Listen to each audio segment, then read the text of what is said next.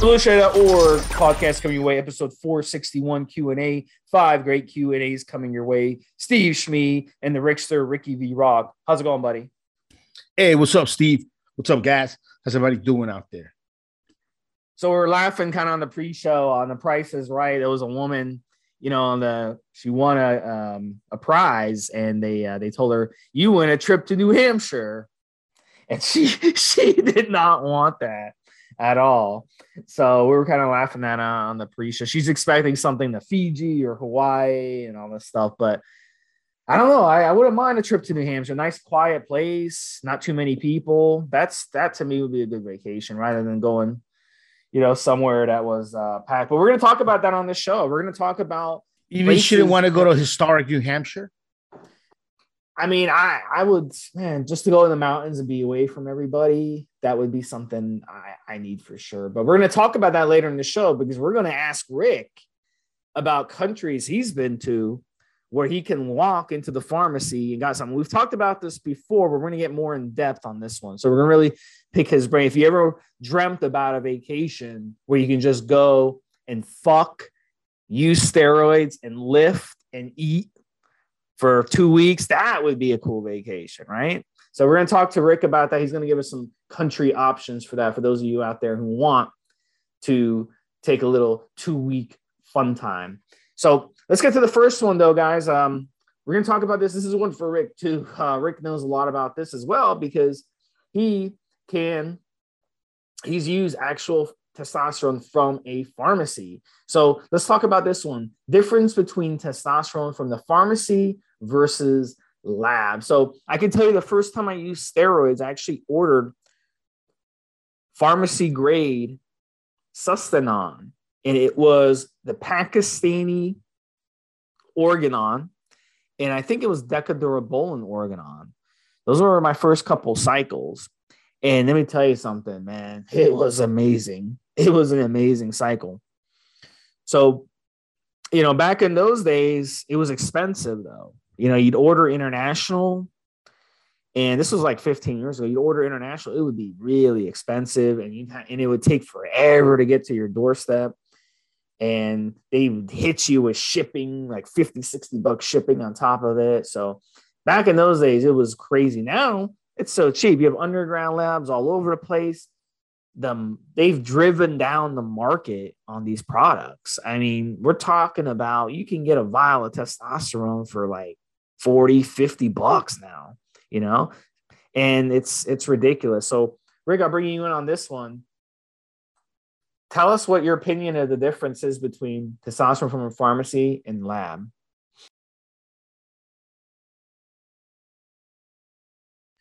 Okay, so there's a, a, couple of things to consider. The things that you can notice happening, the things that you won't quite right away notice happening.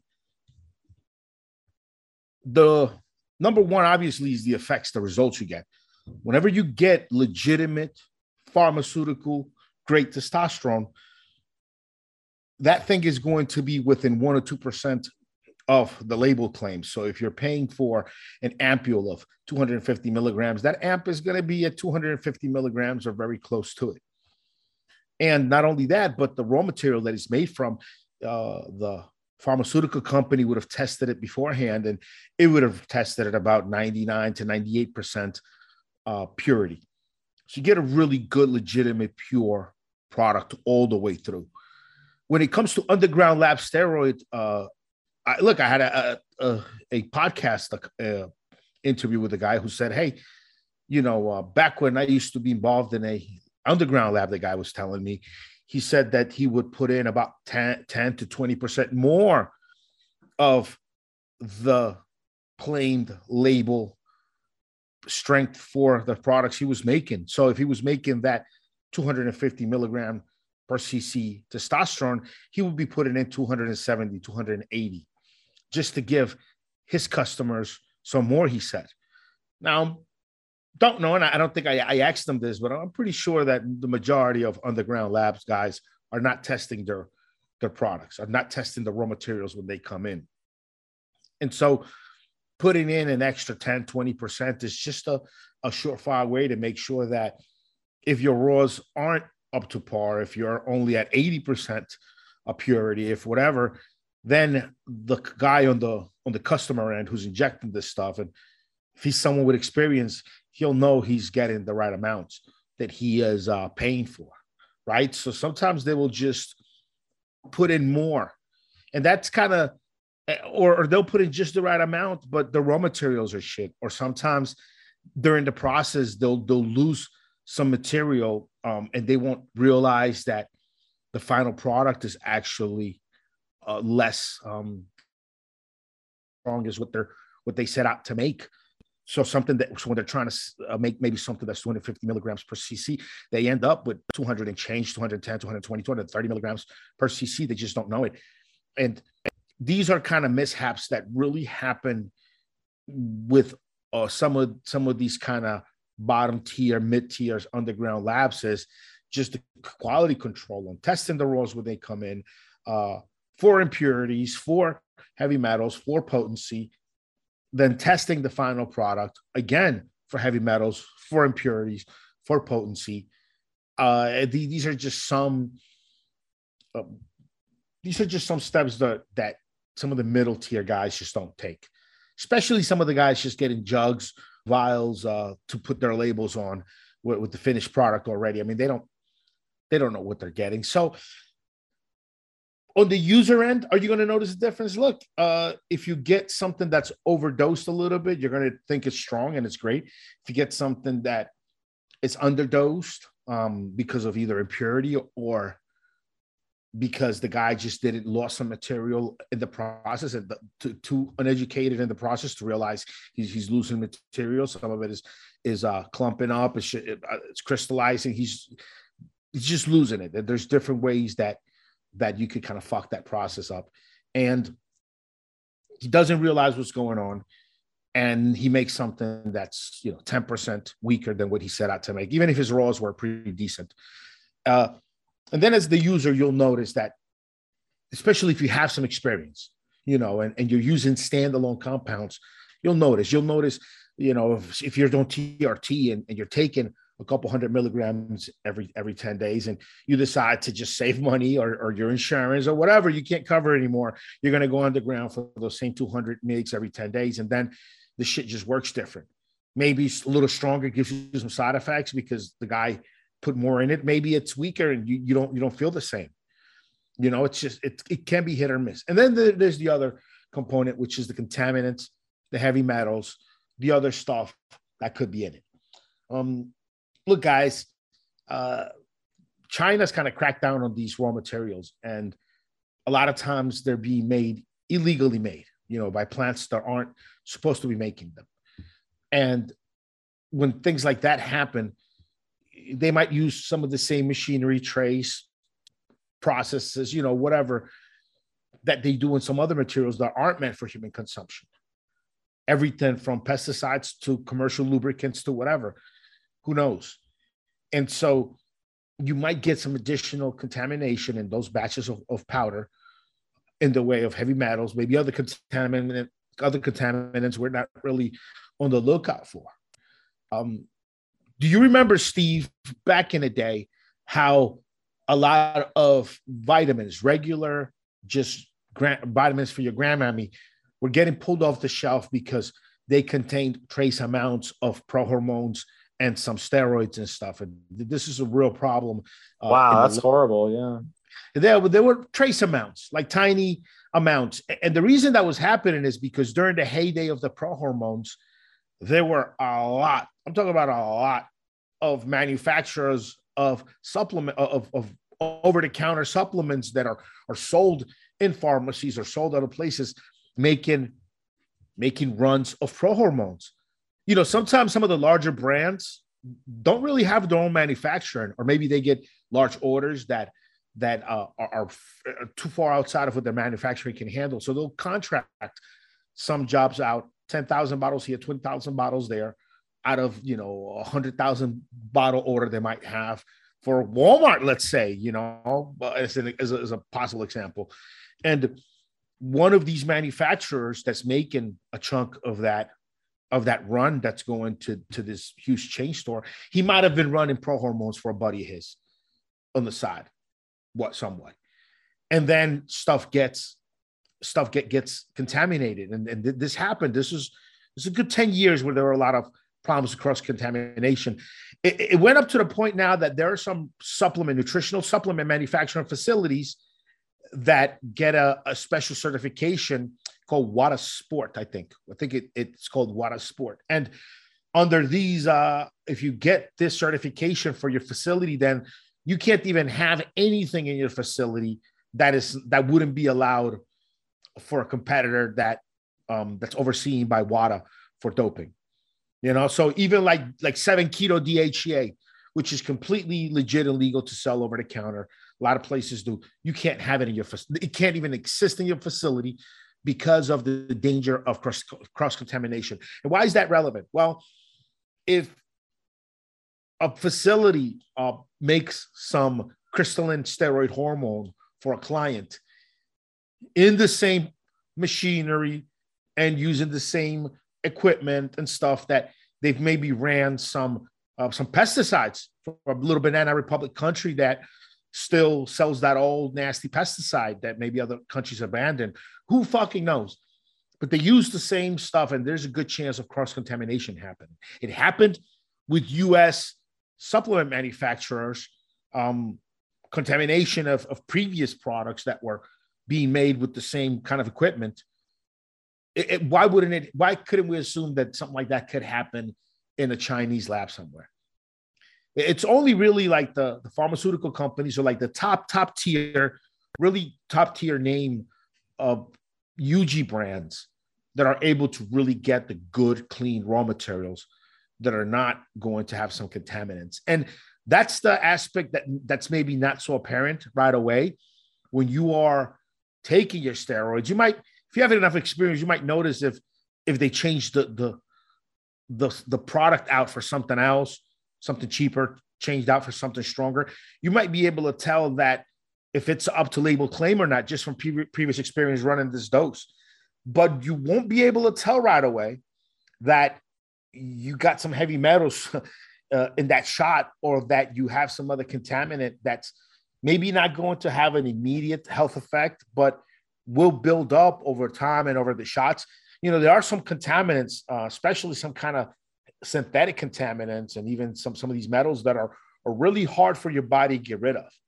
Like your body won't just get rid of them, like they'll accumulate over time. So that's just kind of a big long uh, spiel on on steroids and manufacturing. I did a whole episode on it on the Elite Fitness podcast, guys. If you guys want to go check out elitefitness.com, look on the top right podcast. I did a a couple episodes all about uh, some how some of these uh, steroid manufacturing uh, uh, works. But yeah, that's all I got to say about that for this for this show. Yeah, it's a good explanation. So the next one I'll lead off on: Are there any anabolic steroids that you hate now? So for me, I want to say I hate. Hate is a very strong word. I don't. I try not to hate anything. Um, but steroids that I've grown not to not to like I think I think Deca for me, um, the way it increases my appetite, that's not something I like because I'm already a voracious eater as it is. So I've always been like that. Um, you know, I, was, I grew up one of those people who just ate a ton of food. I never gained weight. So I was definitely like I grew up like an ectomorph. So as an adult, it's the same thing. Like I eat, I, I like to eat a lot of food, good nutritious food, obviously, but I like to eat and uh, when I take Deca, I just can't get satiated on the stuff. So that's one that I don't like. Um, another one that I definitely don't like, Superdrol. And the reason I don't like Superdrol is because the fatigue factor. I like to be in control of my body throughout the day. I don't like to be tired during the day. I don't like to have to take a nap during the day. And that's what happens on Super Superdrol because it's sodium toxic in the body and it strains your organs so much that it makes me feel like crap. And you know, you get tired on it, and then to top it off, it's hard to sleep on it too. It like fucks with your sleep. So you're tired all day, and then you have a hard time sleeping. It's toxic. It's just, it's just so, so strong. It's such a strong steroid that I will never touch that again. Hard to believe they used to have super. Uh, you were just talking about that, Rick, but it's hard to believe they used to sell Superdrol clones online over the counter. You can just buy it, you know, as supplements. You can just buy them with a credit card online. So it's really hard to believe because if you run blood work before and during Superdrol, you're on it three weeks, run blood work, and you'll be in shock at what happens to your blood work. Most of your parameters are going to be off. So it's really, really, really a toxic steroid to mess with. Also, Trenbolone. Um, as much as Trenbolone was good to me back in the day, it did a lot of things for me, made me really strong and maybe the biggest and strongest I've ever been in my life. Today, I would say it's not something that I would I would like. Again, I don't like the way it makes me feel. It makes me feel hot all the time. It makes me feel dehydrated all the time. It makes kills my cardio. And just like Superdrol it makes me just uh, makes me feel like I'm carrying like weight on my shoulders all day. And it's just it's a really, really it just warps the energy from me. So I like to be high energy. I like to be in control of my body as much as I can. So these types of steroids that really, really mess with me and make me, you know, super hungry or make me super tired or mess with my sleep or make me super hot. You know, it's not something that that I um I really like. How about you, Rick? What's what's one that you've grown to hate over the years? You know, that's a hard question for me because I don't think I, I particularly hate any uh, steroid. There's definitely some that are just not not for me. Uh, some of the harsher orals that I've tried just just not for me. Uh, nowadays, the only orals I really mess with is like Anavar, maybe Winstrol, maybe Turinabol. That's about it. You know, I don't really come out of that zone, out of those three nowadays. Very rarely. Um, I've met messed with some of the uh, one DHEA, four DHEA, 19-nor DHEA, 5 OHP, some of those non methylated uh, pro hormones I've I've been messing with and just kind of watching how my body reacts to them. Um, but you know, I wouldn't say I hate Anadrol. I just wouldn't wouldn't use it because um, uh, for my goals, there are other products that are probably more conducive to my goals. Same thing with Dianabol. I don't hate Dianabol. I think it's a great product. Um, if I used it, maybe I would uh, drop in a little bit of like 10 mgs during a cycle, right? I'm already using other stuff as, as, a, as a backdrop to where my hormone levels are. And then I would just drop Dianabol as a 10 milligram, you know, pre-workout maybe, you know, some days. Again, just on top of just on top of other steroids, I would take like a scoop of N2KTS.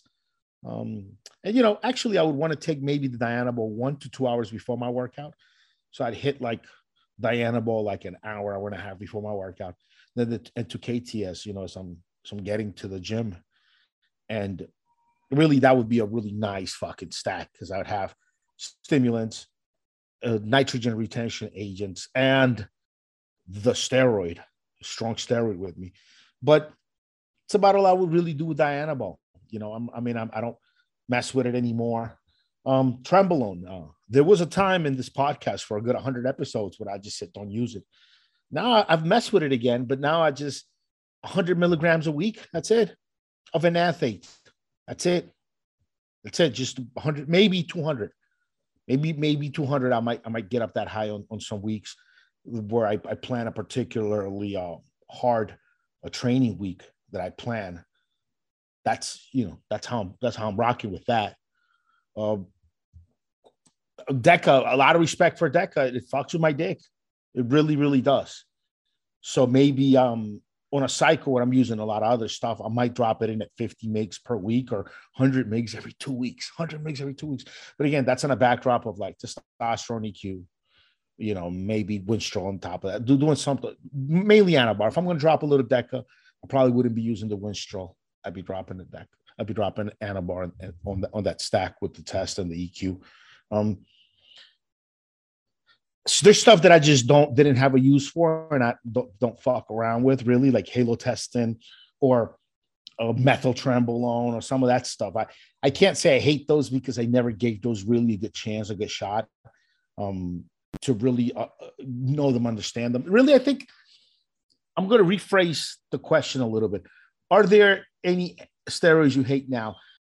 At my level of understanding in the game right now, uh, really, the, it, what it comes down to is there's just a few compounds that become go-to compounds for me. You know, I know with a little bit of test, a little bit of EQ, maybe a little bit of Anavar turinabol winstrol can do together, maybe 100 mgs of trenbolone on top of it. Like I, I know what those things can do. And when the changes aren't happening at the rate that I want them to, when my body maybe is not developing or, or not acting the way I need it to, I want it to, I start looking more at my training, lifestyle habits, diet. I look at those things first, not the compounds. Like I've already settled in on on the four five, maybe six steroids that I really mess with and go to. Um, there are some some SARMs I'm adding in. There's uh, peptides I'm, I'm planning on experimenting on, but I, I've just got my go-to compounds. And when things aren't doing what they should be, I look at my diet and training first. I don't I don't sit there and think that maybe I'm a little watery or or maybe I'm, you know, my six pack is not as sharp or or maybe I couldn't do I haven't been able to do the same kind of reps and weights the last two weeks that I I was doing last month, even as a mid cycle. You know, dumb things like that. I don't sit there and think, oh, I, I, guess I just need to double the tren. Nah, fuck that. Like I'm looking at my training. What am I doing? Am I sleeping enough? Am I eating right? You know, why is my mood like this? What what what else am I doing? What kind of diet am I am I having? Am I is there enough fiber in my in my diet? Am I getting am I getting all of my nutrition? You know, am I getting what's going I look at all these other things.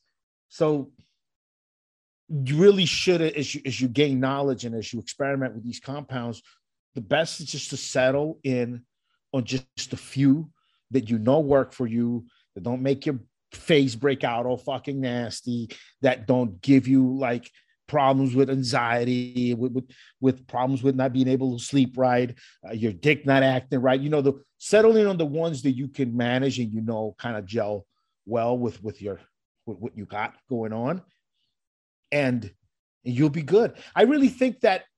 You know, I've said on the podcast, there are guys that just aren't built for steroid use, and their first little cycle, little bottle of pro hormones they get over the counter or something, they'll they, they broke out, lactating nipples, you know, things like that. And they just, they just left. They never tried uh, performance enhancement drugs ever again.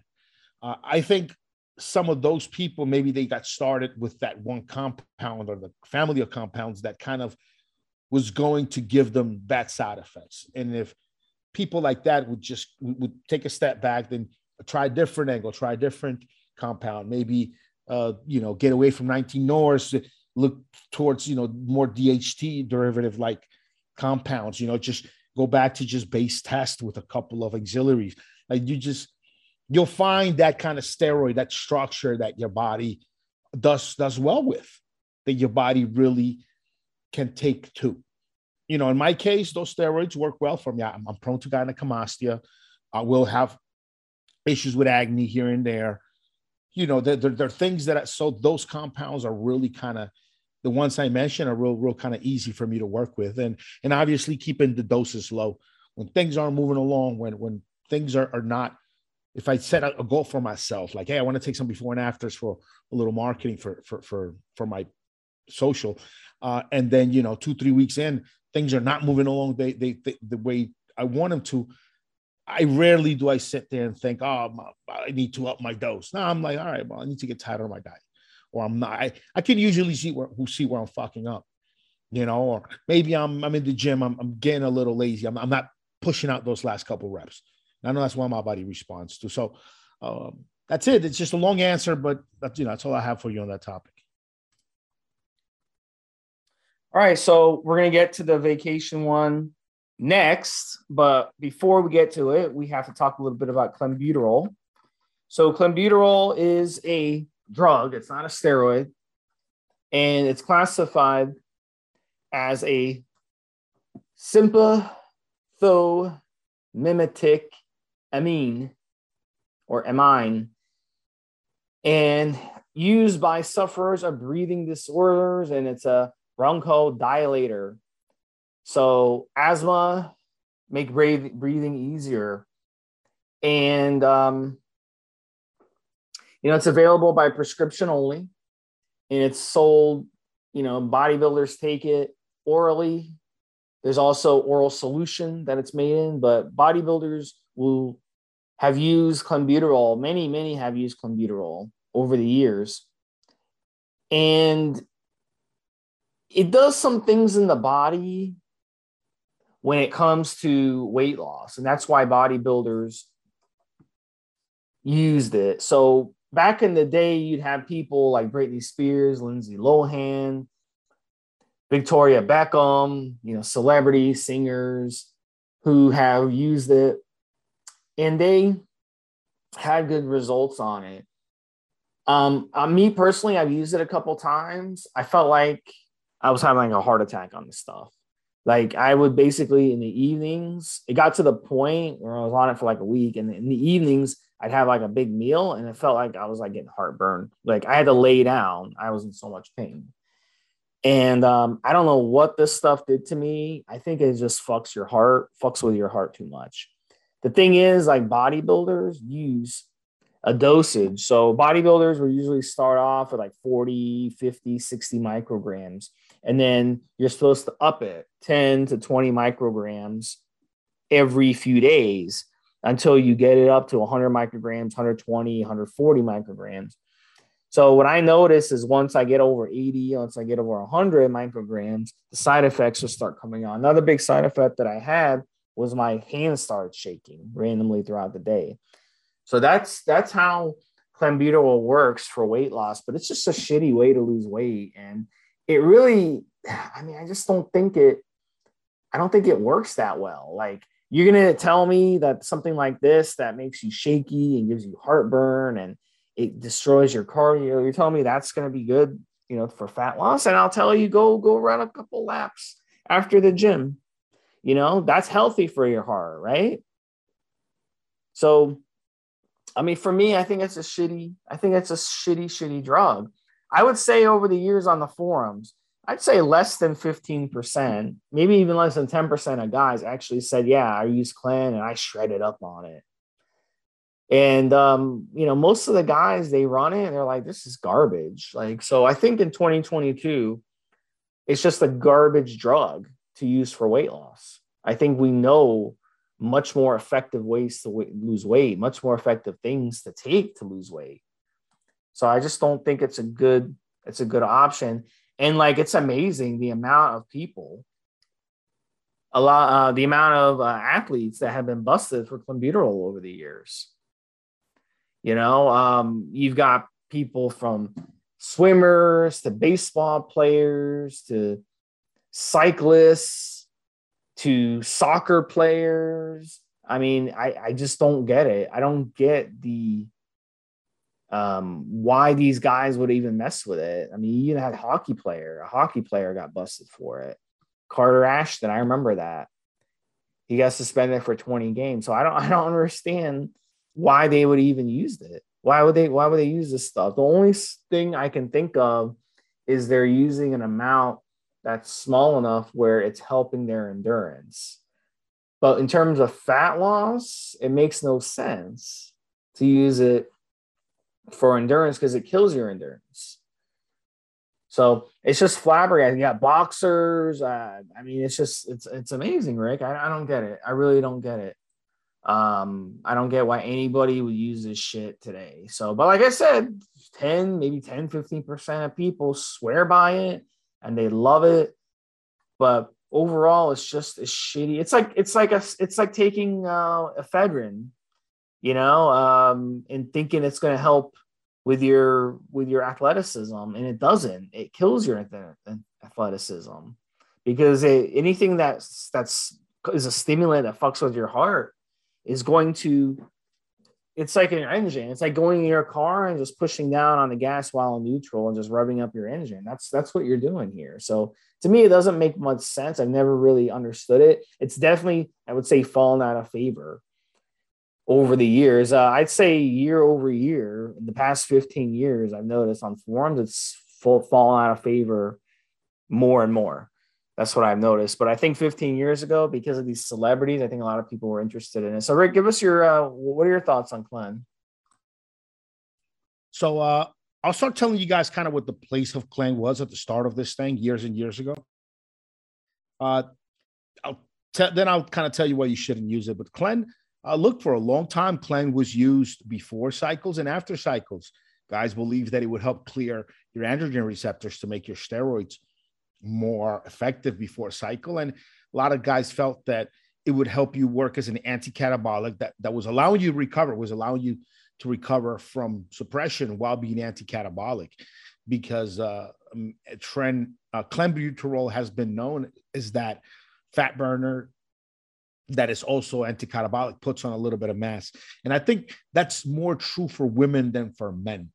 I think women get more of an anti-catabolic kind of muscle building muscle toning effect from clenbuterol than, than men do. I think for men the guys who take it really are mostly in it for the fat loss side for the fat loss effects. But I think in the case of a female that doesn't want to take an androgen like Anavar, but would like to gain muscle tone at a faster rate than natural, a clenbuterol might not actually be that bad of, of an option. You know, if we're talking about harm reduction here, right? Uh, supposed to taking a steroid, you could try Clen uh, in a very uh, be in a very conservative manner. Still, let me tell you guys why you shouldn't use Clen. Clen can have other bad side effects. Um, enlarging of the heart has been one of the side effects that most people are afraid of with clenbuterol. Uh, you might have some, who knows, maybe some more permanent side effects from its use that are going to be long gone, long there, even after you've gained that weight back. You know, even after you've you've gained some of the fat loss back from clenbuterol. So maybe not the best option for most of us. And um, also, uh, really, and I've said this a ton of times before you go out and take a clenbuterol or an albuterol or a DNP or any of these kind of fat laws, uh, uh, synthetic drugs, um, you could just try eating less. You know, eat, eat, much less than you're eating now. So instead of of punching your central nervous system with stimulants, how about you just fucking eat less? you know, instead of punching your your your body, your natural service uh, central nervous system with compounds to make you burn more calories and stuff. How about you just eat less and caffeine? Caffeine works to keep you awake while you're in a caloric deficit. I promise you guys, it really, really does. It, it works. It works very well. So do that. You know, do that. Do that shit, guys.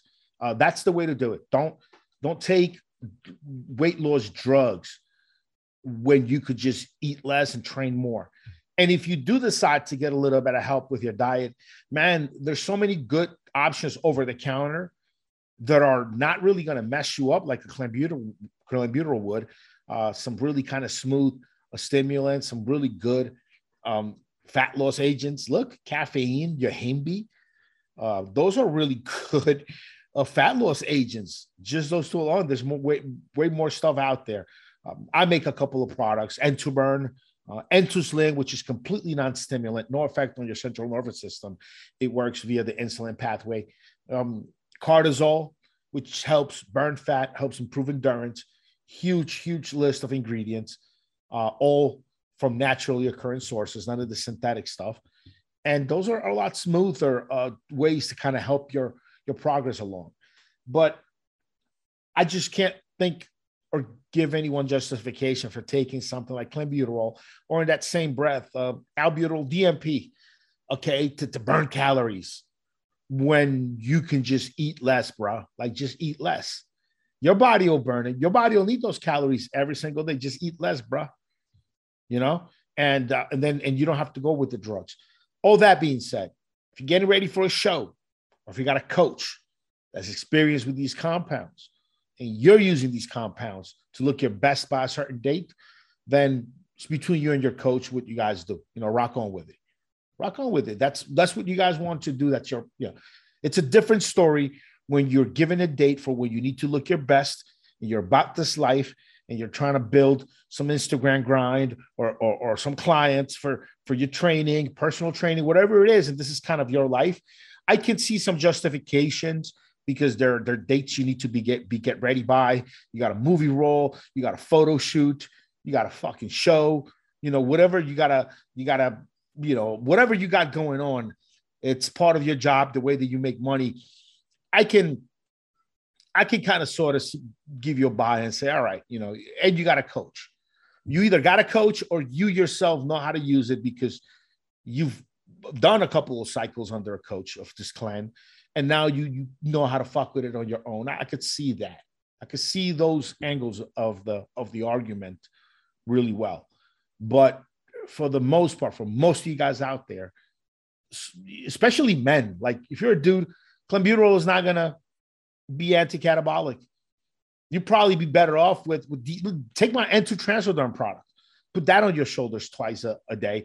That'll be a great anti-catabolic, and you could just eat way less, eat way less than you're eating right now, or or do way more cardio than you're doing right now. And then now then you're going to see some serious improvements. Not only the additional muscle tone from the training, but you're, you're putting less food through your system. Maybe you fast some. That's actually all right.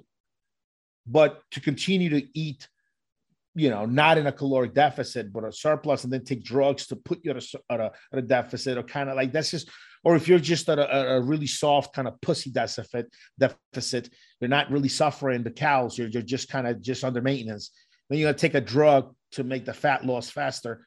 How about you just get deeper under maintenance and throw in some some, some steroids maybe or N2 Transderm? You know, something along those lines, or or you know, some stack it, GW and and S4 Ostarine. But you know, if you're taking drugs, but anything but messing with with some of these harsh compounds, Clen, DNP, this kind of stuff, for for fat loss when you could just eat less. It's kind of my my final message. That's all.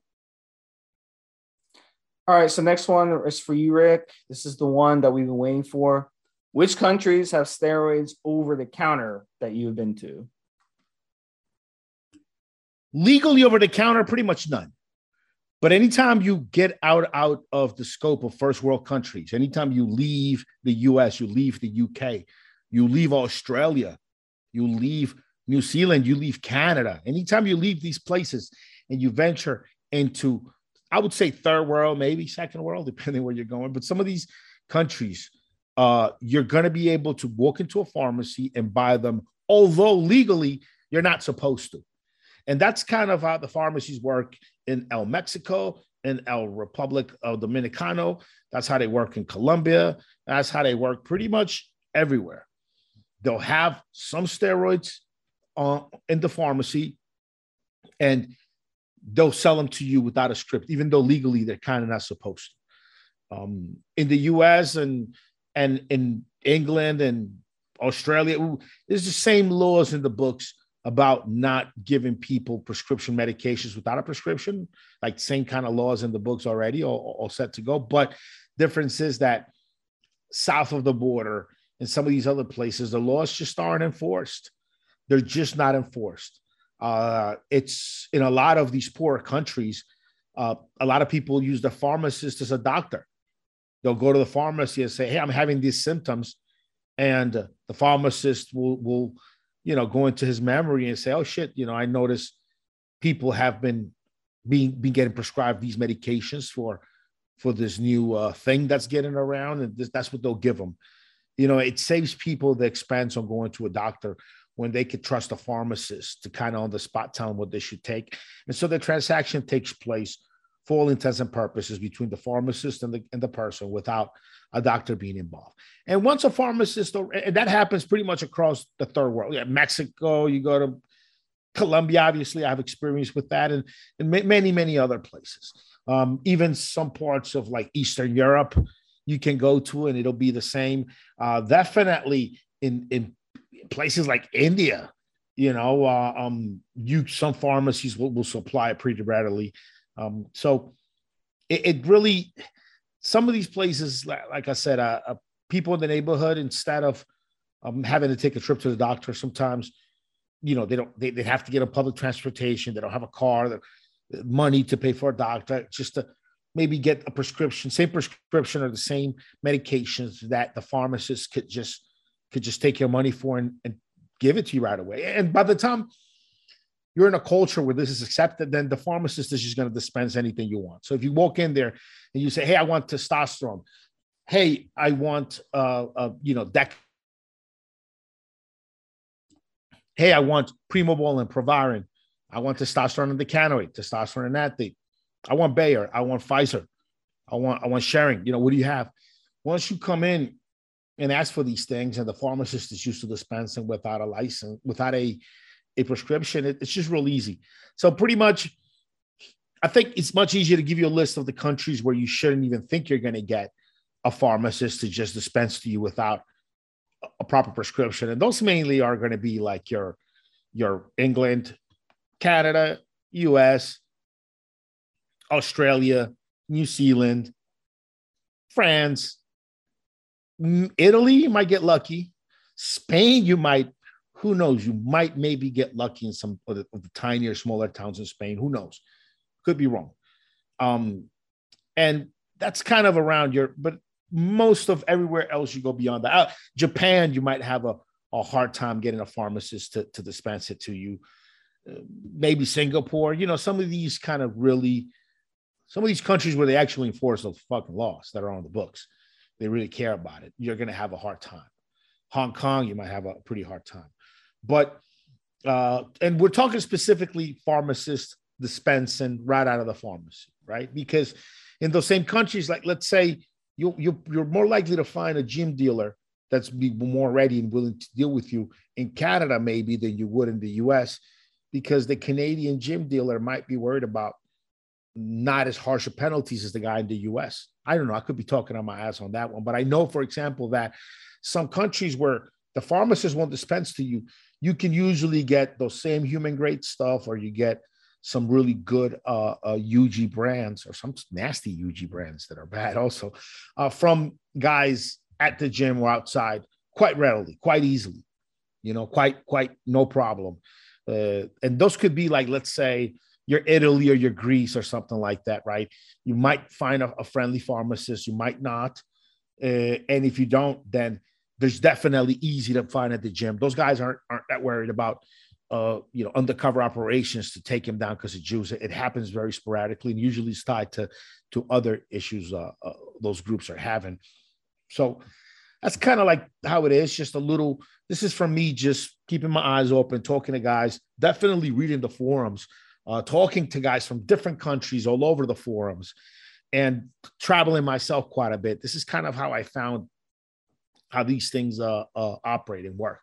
All right. But yeah, I mean, uh, Eastern Europe, uh, most of Asia, uh, most of Africa, um, pretty much all of most of Latin America, Central South America, mm-hmm. you're gonna be able to walk into a pharmacy and pretty much get any steroid you any steroid that that's legal for for human dispense in that country for anything from testosterone, DECA, um, proviron, many things. You get some tamoxifen, you get Nolvadex, you get Clomid. Uh, you can get in some places you'll be able to get either Aromasin or Femara or both. A few places you'll be able to get a Arimidex, and um, and then you know if you want uh, sildenafil, vardenafil, any of those uh, dick pills.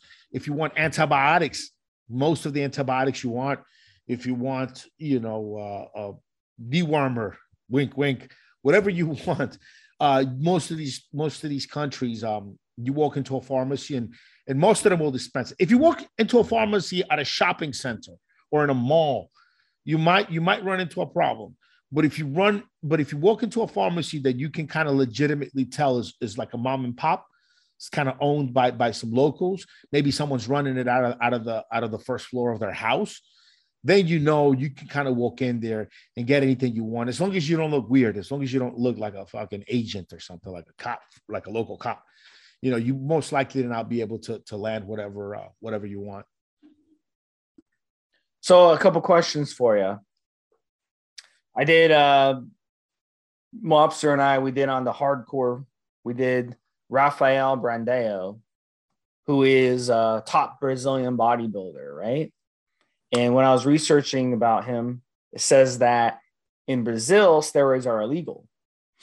And also Argentina, steroids are illegal. So you mentioned South, all of South America, but those two countries, it's illegal. Any idea why those two countries specifically are illegal, but the rest of South America is cool with it. Um, like illegal, like criminalized, you mean? Or just or just prescription? I'm about to search it right now. Yeah, search it. But uh, it says in Brazil is one of the countries where it's straight up legal. Um, it's, without it's, a prescription. You, yeah, without a prescription, I guess. Um, what basically it is is this, buddy. In pretty much any every one of these countries, including Mexico or Colombia or, or Dominican Republic or Brazil, it's in the books that it's kind of illegal for a pharmacist to dispense without a prescription it's just not something that the law enforcement enforcement is actively working on, seeking, caring about.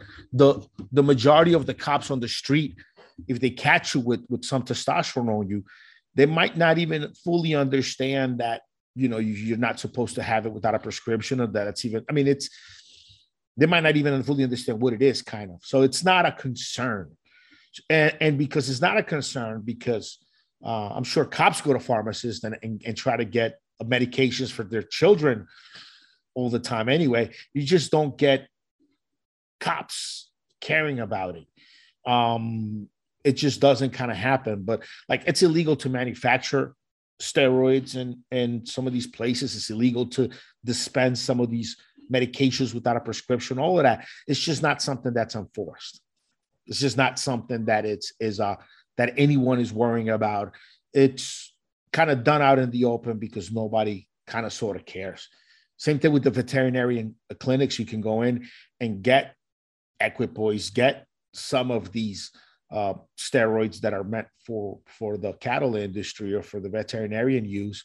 You go walk in there and buy them because there isn't anyone coming in there to regulate them and count how many bottles of or, or ampules of Testoviron they sold that week and where are all the prescriptions you know? No every every mom and pop pharmacy in places like brazil in places like like mexico in places like colombia if they order 100 or 200 or 500 ampules of bayer testosterone testosterone and they sell out of those month after month there's not going to be any government official coming to their to their shop saying hey can you show us the the photocopies or the prescription uh, records or whatever you have to show you that you dispense these 500 units to legitimately scripted in patients, individuals. Can you show it? There just isn't anybody that's ever going to come and do that. And so, even though it's on the books, they're, they're just not worried about it and they dispense freely. Antibiotics is, is the main thing, is the main thing. You know, if if you are in your neighborhood and you're sick and you got the same sore throat or the same ear, nose, and throat infection that your cousin had last week. And he got better taking erythromycin or taking CPAC or whatever. You're not going to go to the doctor and get a prescription and they come back to no you're just gonna you're gonna send someone you know or you're gonna go yourself to the to the pharmacy in the corner and say i need i need some erythromycin i got the same shit my cousin had last week and i'm going to uh i'm, I'm, just, I'm gonna take the same meds he took you know, it, it, it's just for people like in in some of these countries, it's just much easier. Less people, fewer people have cars. Uh, few, you know, going to doctor's office is usually a hassle. Long lines, shit's just not not great. So, yeah, it's just kind of, the way it works. It, it's illegal. It's on the books, bro. It's on the books everywhere. Like it's on the books in Mexico, Colombia, everywhere. It's illegal to manufacture steroids, sell them. It's illegal to to sell certain veterinarian drugs without a prescription, without a, a, a licensed veterinarian request. Like all this stuff is in the books. It's just like law enforcement in some of these countries has, has got their hands full. It's got their handfuls just kind of even trying to go after and look for crimes that have huge problems with huge with a lot of victims and some of these real crimes that go on. So they're just they just don't spend time on some of these kind of administrative uh, uh, victimless crimes. You know what I mean? Like they're to the grand scale of things going on in some of these countries and and and the and how shorthanded law enforcement is. They're just not worried about you know a consenting transaction between a pharmacist and a person. And the way they the way they keep addictive drugs, like at least in Colombia, the way they keep addictive drugs like Valium, like Adderall, like opiates, the way they keep those from the general public is they don't give they don't allow pharmacists to dispense those drugs. For those drugs, you have to walk into what basically is a government building and get them from the from the government dispensary, government pharmacy. So in Colombia, if you get a script for Adderall or Ritalin or or or or, or codeine or you or, or Xanax or any of those high you know narcotics or, or drugs that can be abused and addictive those drugs the your your your your pharmacist in the corner just won't have access to them he won't. I think the last one that that, that you could get on a corner was, was valium. Was uh, under i think it was a brand called Zolpidem, and they took that off the market uh, just under under five years ago because grandmas were, were, were starting to abuse it. So the way that a lot of these countries deal with the pharmacist not flooding the streets with bad drugs um, is basically by making the government the only place you can get those drugs. But anything else, everything from testosterone to antibiotics to Nolvadex to uh, uh to dick pills, you know, Cialis, to all this stuff that's not that's not going to wreck your your whole community. It's not going to make everybody an addict. It's, it's just kind of a real personal thing. If someone takes it or not, what kind of side effects they can have down the road, that kind of stuff um, really pharmacists can dispense whatever they want, and nobody's ever going to come and, and bother them about it in some of these countries. All right. so I hope that answers it for sure. Rick's on definitely on roll. So this is next one. We're going to talk about Winstrol a little bit, but we're going to talk about um, suspension versus tablets. This question came up, and um, I've taken the suspension. It's like a milk, looks like milk. And a funny story, I had one of my um, in-laws one time was, you know, uh, over the weekend spending spending the weekend with with us, and um, and they suspected they was suspected, you know, that I wasn't messing around with steroids, and they kind of dropped hints about it. But what's funny is uh, we were eating, and um, I had some suspension in a little bottle, like like looked like milk. So I I can't, you know, sitting watching TV, you know, um, and I brung my meal to the table and then I brung my Winstrol and I sat the Winstrol next to my meal and I was eating my meal and then I took, I took, I just took, I drank the Winstrol in front of my in-law and he kind of gave me a look. I mean, he had no fucking clue what it was, but I wonder if he thought like, if he thought it was steroids, it looked like a little, you know, a little, little thing of milk. I don't know what he thought. What, what, what do you think he would think there? Do you think it was a little little thing of alcohol? Do you think it was a little uh what do you think it was? Because it looks like milk, you know? Yeah, I mean it, it does if it it separates and looks kind of weird and lumpy if you let it sit for a long time. But uh, once you uh, once you shake it up, once you shake up that that water based suspension, and or you even run it after, under warm water, it, it gets quite milky. I think you know I looked at the question. I'm like, this question might be sort of obsolete at this point. I mean, I, I at least the most popular labs out there, uh, the good ones, they're making Winstrol and oil based. Like I've, I've, I started seeing Winstrol uh, show up in oil based uh, about 10 years ago, almost now. And it doesn't, it doesn't separate. It's not milky, doesn't look weird. And, you know, Winstrol had been water based for ages, you know, from from the Sambonis you could buy from Spain all the way to all of the, the veterinarian grade Winstrol that you can get. Um, that was really, really good stuff from Quality Vet and Denkall, yeah, all that stuff. It's always been kind of this milky, milky liquid. But um, now nowadays is all in, in oil based. And are there any real uh, is it any one better than the other? And no, um, the, the, the injections. I like the injections because you can do one a day. You know, you can do one a day. Your your when the crystalline hormone is, is in that muscle, it takes it longer to get processed and go through your body to, to your body and through it that than when you're ingesting it. You know, when you're ingesting, your stomach is is and your track is made to do that all day long to just take stuff in, break it down, push it through. But your muscles are not really meant to have a foreign substance placed in between its cells and then just get rid of it. It it can do it. Takes it takes it longer than the digestive system. Hence, when you take the tablets, you got to take them throughout the day. When you inject, you can just shoot once a day, and be and in the muscle and be pretty uh pretty darn good with it. Now, is there uh it's there. Is there one bet? Is there one better than the other? It's just personal preference. They're both going to go through the liver. You know, even the injectable Winstrol, when it hits your bloodstream, it, will pass through the liver. It'll have to at some point anyway. All, everything in your blood will pass through your liver and kidneys. It'll, it'll do it anyway. So you're not gonna you're not safe from liver toxicity.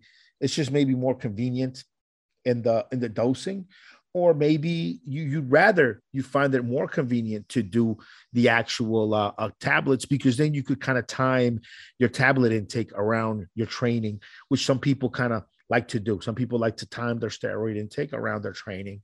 So I don't know. I don't. I don't. I think either or is, great. And now nowadays you're just. I mean, unless you could find human grade Winstrol, unless you could find legitimate legitimate veterinarian Winstrol, uh, you're you're gonna have a hard time finding water-based Winstrol nowadays. I think, brother. I think the majority of good brands out there are making oil-based Winstrol, and and I'm sure there's still some some water-based Winstrol floating around out there, just for the people that are nostalgic for that. But I think the oil-based Winstrol is is better. It doesn't it doesn't clog going through the needle like suspension, dude. I've, I've some of that stuff from Denkall, some of these Sambones, like you had to really put it under warm water for a little while and shake it so that it, it wouldn't clog your needle to, to make sure that the that the crystals spread a little bit and unlocked, you know, when they were lumped together, and you could actually get a smooth injection. Uh, because that's just kind of the, that's just the way the steroids behave in, in, in the water. They don't they don't fully fully suspend; they fall out. Now in the oil, you don't get that. You don't get the cloudiness. You don't get anything in the oil-based Winstrol, and and um, it, it's smooth through the needle. I think it's a, just a superior option to to the water-based stuff. And um, look, when it comes to when it comes to weenie, I've done it like okay, I've done it orally and I've done injections, but like there was a time where I, I was set on doing oral Winstrol. Um, because it just fit in with what I was my training program or what I wanted to do. I wanted to kind of take it a little bit at certain times of the day. And when I did my math, milligram per milligram, it was cheaper for me to at that point grab it in an oil based injectable, even though I had planned to just kind of run it as an oral. I wanted to journal a little bit some of the differences I was feeling at that time. And I just bought the oil based Winstrol and measured it out with a pin and just shot it under my tongue and, and drank it three times a day, four times a day, just because, you know, milligram per milligram, it was a cheaper, better buy than to than to grab the capsules. And I was pretty confident myself that I could dose it out properly with a slim pin. And so I did that uh, uh, during that cycle, during that moment. And you know, you, you could too. You can drink the Winstrol. That's been that was back in the in the in the 2000s. Uh, I would say it was the, the early 2000s. I would say it was the number one of the top questions on the forums was, do you well, can you actually was the question? Can you drink the Winstrol? And you know, I, have done it just price shopping and trying to get a cheaper uh, price per per milligram. Yeah, definitely. I much prefer to to drink. I'm surprised you said you like to inject it. Now is the oil based Winstrol. I've never injected the oil based Winstrol. I've injected the suspension though. Very painful. Does the oil based Winstrol hurt? Oh, it, all that shit hurts, but it's just a smoother. It's a much smoother shot. Like when you shot the suspension, did you ever get the needle clogging on you a little bit when you're pushing? You're kind of pushing, pushing, it just stops. Then you got to pull, pull, and push and pull, pull. No, I didn't have an issue. The was, no, it just went right through, but it hurt like hell. I, I did, you, to, like, did you run it under warm water? did you just have a really good uh, lab that made it? No, I didn't run it under water. Mm-mm. Okay, that's interesting. Now, I mean, with the stuff, uh, we used to get from from Denkall and and you know some of the stuff from back in the day, early days. Uh, I mean, you, you would have that issue. You'd want to run it under warm water to avoid that, and even then, you still might get might get a little bit of crystal clumping in the needle. And I guess, look, I've always used 23 and 25 gauge needles for injecting. I'm sure if you were using like a, you know, 20 gauge needle or something, it might it might flow right through. Uh, uh, but yeah, I mean, it's um, you know, that, that was kind of my experience with, with it. Uh, uh having some some crystallization of the stuff that I had. All right. So last question, buddy. Super Bowl Sunday. Uh, it's going to be the Bengals and the Rams. So the Rams are four and a half point favorites. Uh, cheapest ticket, if you want the worst seats in the house, forty four hundred dollars. So um, Rick is taking me to my first Super Bowl Sunday. So he's buying the tickets. So Rick, I really thank you for this gift. And um, who are you cheering for? What's the Sunday? What, what are you talking about? I don't want you know I don't I don't I don't, I don't watch organized. You know sport. you're taking me to the Super Bowl. No, I had no idea. You didn't get the last, memo. Last last uh, last couple of days, somebody mentioned Super Bowl is coming up. So I mean, I know what the Super Bowl is, and but yeah, somebody mentioned it to me. Uh, Yeah. So you're not going to be watching the Super Bowl. Um, I'm pretty pumped up for the Israel Adesanya and Robert Whittaker uh, of rematch uh, tomorrow night. Ah, Uh, so I'm looking forward to watching Derrick Lewis uh, and uh, and Ty uh, fight and uh, Jared Cannonier with Derek Brunson. I mean, there, there's some decent fights actually um, tomorrow night. So I'm kind of um, kind of looking forward to that. Um, good, good, good fights. But as far as like you know, you know, I'm not really much into uh, organized team sports. yeah, yeah. I'm just messing with you. Do you know what? Do you know what the? Do you know uh, Roman numerals? Yeah, yeah, for sure. So LVI, that's the Super Bowl number. So what number? What does that come out to? Uh, I'll t- I'll Google it right now. No, don't Google it. You're supposed to know this. Uh, I don't, I don't, you know, the only Roman numeral I, I, I don't remember L's. Yeah, yeah. So it represents L, L is 50. 50. So this is yeah. the 56. Um, exactly. Because L is 50, V is 5, and then the I is 1. So it's number 56. Super Bowl 56. Super So, Bowl yeah. 56. Yes, All sir. Yep. By the time we're we're we're, we're we die, they'll be up to 100 Super Bowls.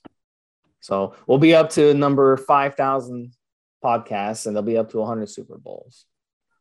yeah, that's right. That's right. Um, so who do you think is going to win? Who, who do you who do you put place your bets on? No, you're a bet. You're a Well, I don't man. believe in gambling, sir, but I don't Uh, endorse gambling. But if I had to pick a team in this podcast, you know, if I had to You only pick, gamble. you only gamble on the tables. I only gamble on the gamble on the, the strippers. But if I had to pick a team, I'd go with the Rams because um, I just think they're the superior team all around. I think the Bengals a little bit of a Cinderella story. They kind of had a um, a little bit, you know, they they you know a little Cinderella story going. I I, I don't like the Super Bowl at all, buddy. Uh, I don't think either team is the best team. I think the two best teams are the Chiefs and Bills, and they neither one are in the Super Bowl. So I think these teams are like not even top five teams in the NFL. Like no, no, no doubt. So I don't think we're gonna be picking the best team. I don't know if the same thing happens in your MMA shit, but some years this is what happens, you know. Just the some teams just peak at the right time and they they get into the Super Bowl. But I think the Rams are the better team. I would think that the Rams would, would win this game by um, at least two touchdowns. So that that's who I'm picking. All Gotcha. right. All right. So, So- what's the so what's the over and under then? How, how would you how would you translate that into into bet talk? What's over and under? Like how would you how would you place your bet? Well, it's uh well the Rams are four and a half point favorites. So you would take the Rams and you know eat that spread. So the Rams would have to win by at least four four and a half points. So they have to win by five points or more for you to win that bet. And then the And over um, the over under is 48 and a half, meaning that's the total amount of points scored between two teams. And I would I would go over on that one as well. I think there's going to be at least 50 points scored during in this game. So I would go on the over and I would take the Rams in this. So let's say uh, you placed uh, a bet for uh, for a thousand bucks uh, by your prescription of of what what how, how the score is going to go. Um, how much could you win? Well, the bookie, yeah. So you would double your money minus the 10% juice that the bookie's charging you. So you'd win, you'd win 900 if you were right.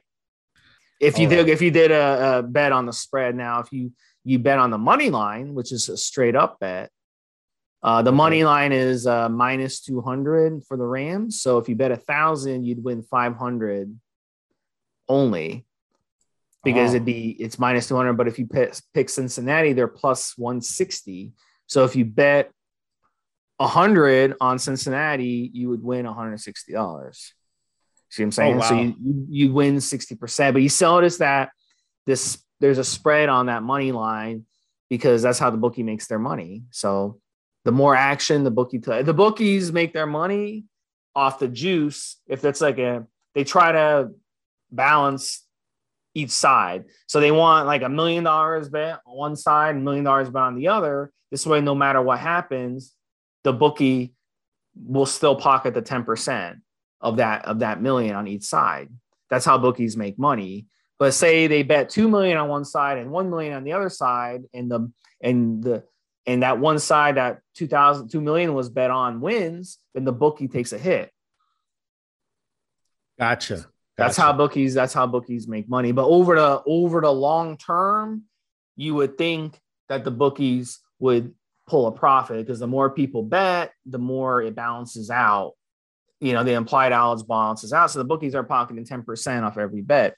So over time, you would think that they would pull a profit, but that doesn't always happen. Sometimes bookies, there's been Super Bowls where bookies have lost a lot of money because um, on there's been more bets on one side, and then that side happened to go against the bookie. So yeah, that's how it works. Yeah. Wow, you're, you're about as knowledgeable about this as I am about steroid manufacturing uh, practices. It's pretty interesting.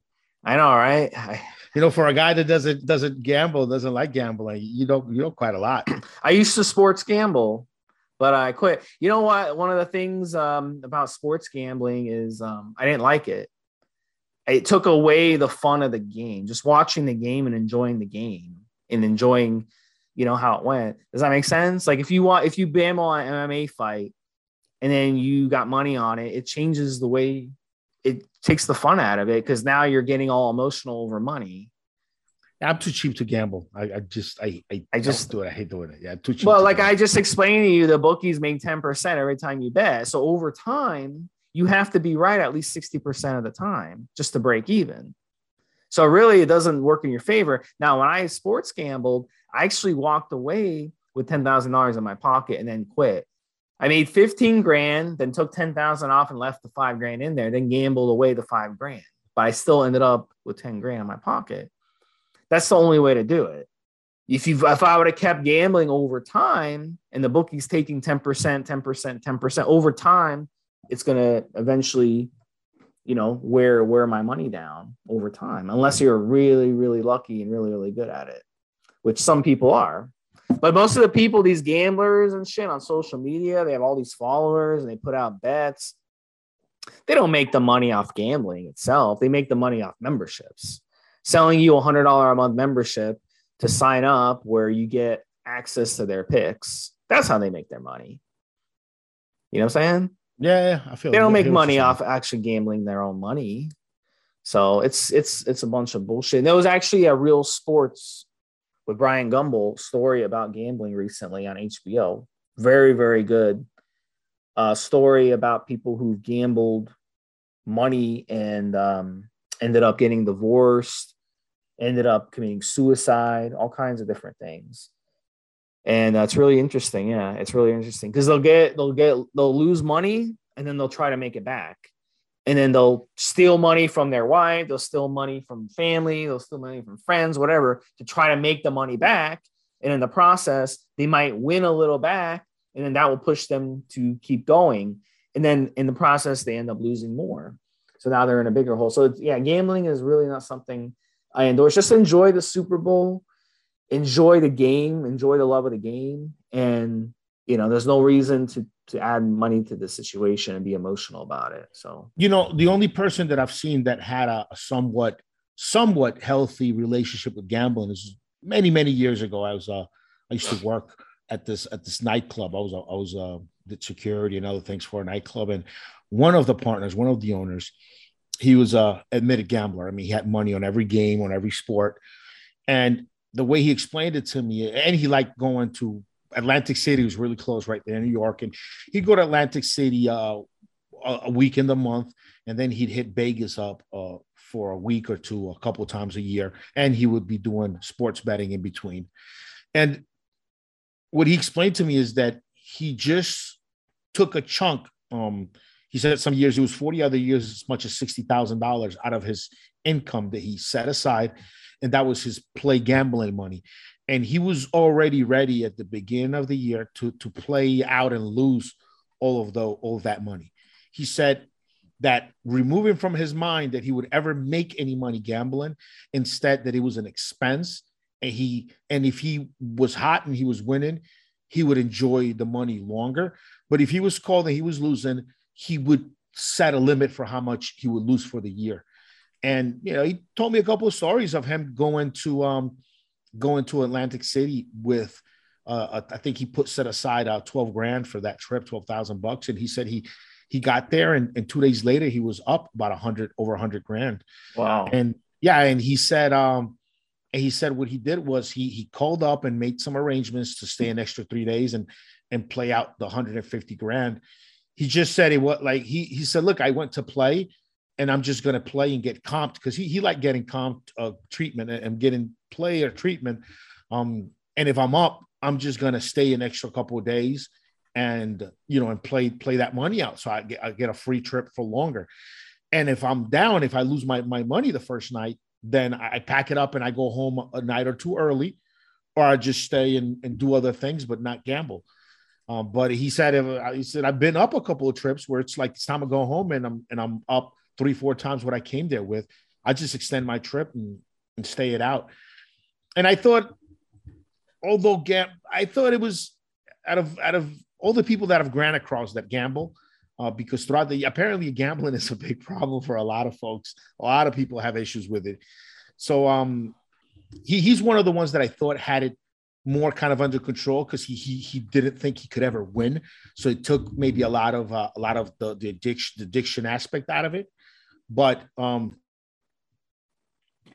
but out of everybody I've I've met, um, he was probably, you know, uh, but he's still playing with a dragon. I mean, it's gonna, it's gonna bite you one day. You know, you can't control it. There was a a uh, dude that I met. Um, we went to Vegas for for a photo shoot. First time I, would ever went there before I decided to move there for a few years, and uh, we, great photo shoot, model, all that. And the guy that was taking pictures, um, he was back in the hotel room with us. We're chatting, and he, him, and his brother were there, and we just started talking about gambling a little bit.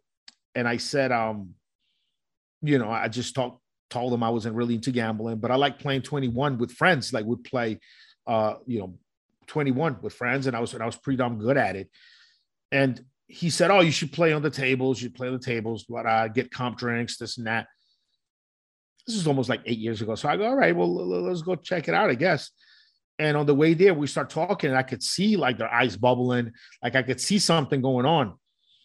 And then we I get there and I just like you know, take out a couple hundred bucks and I, you know, sit at a, at a table with, with, a, with a, a low minimum.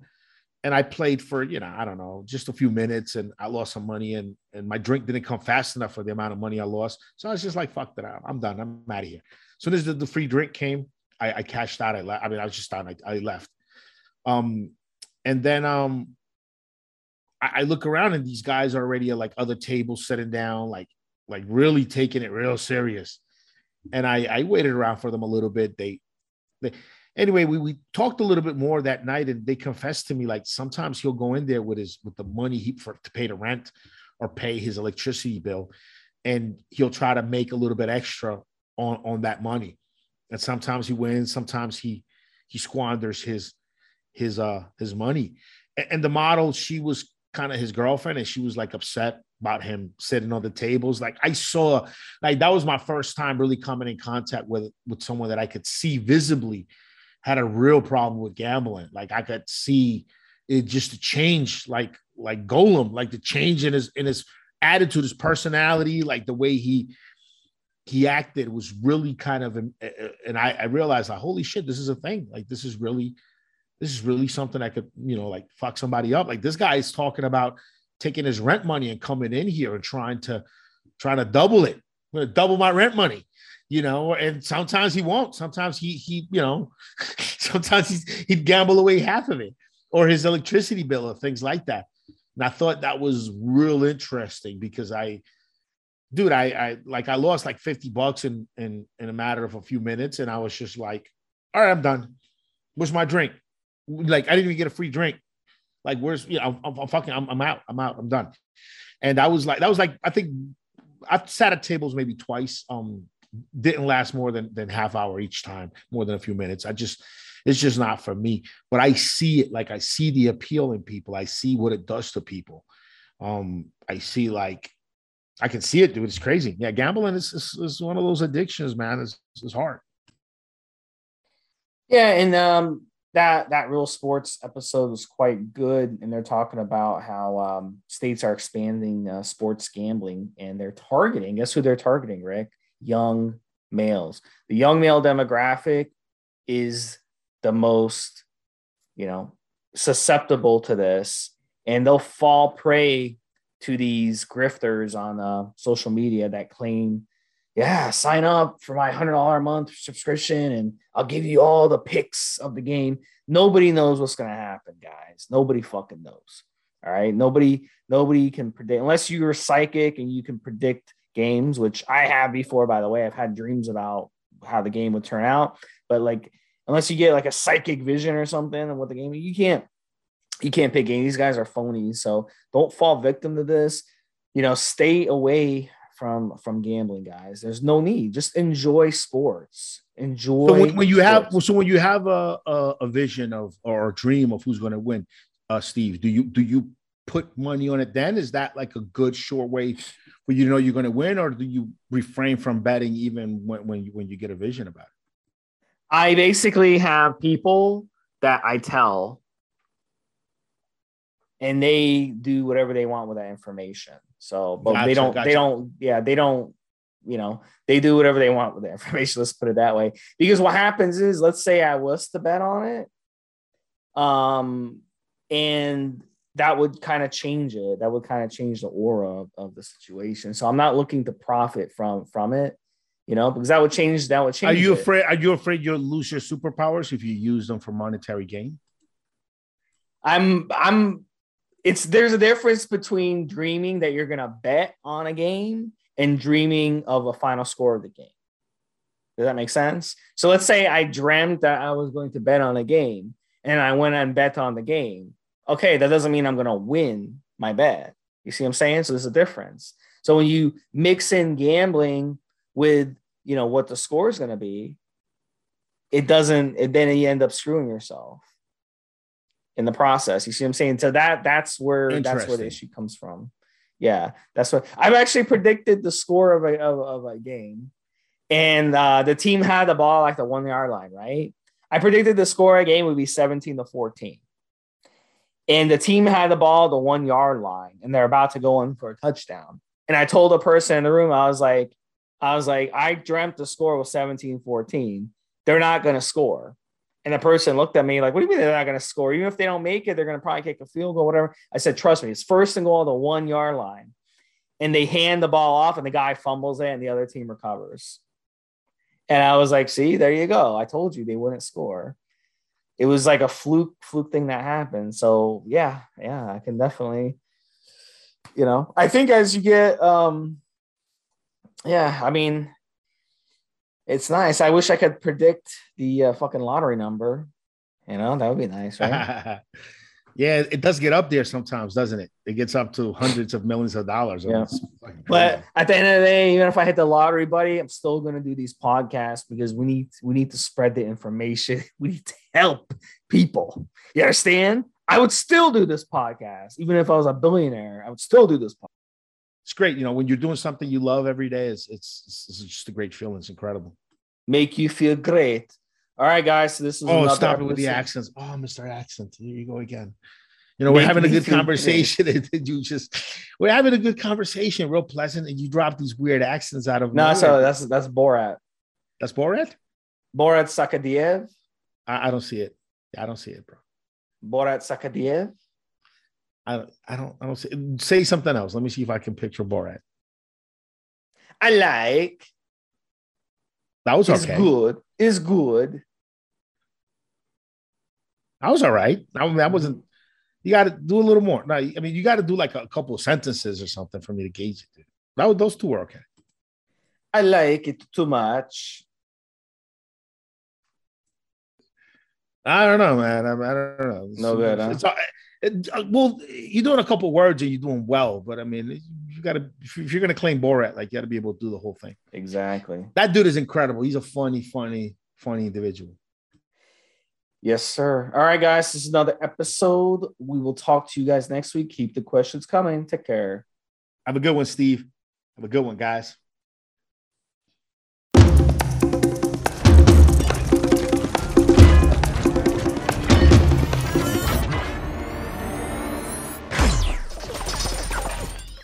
Guys, this is the required legal disclaimer. We are only sharing our experience from years of steroid use. We are not doctors, and none of what we say should be regarded as medical advice. Always check with your doctor before taking any drugs or starting any training program.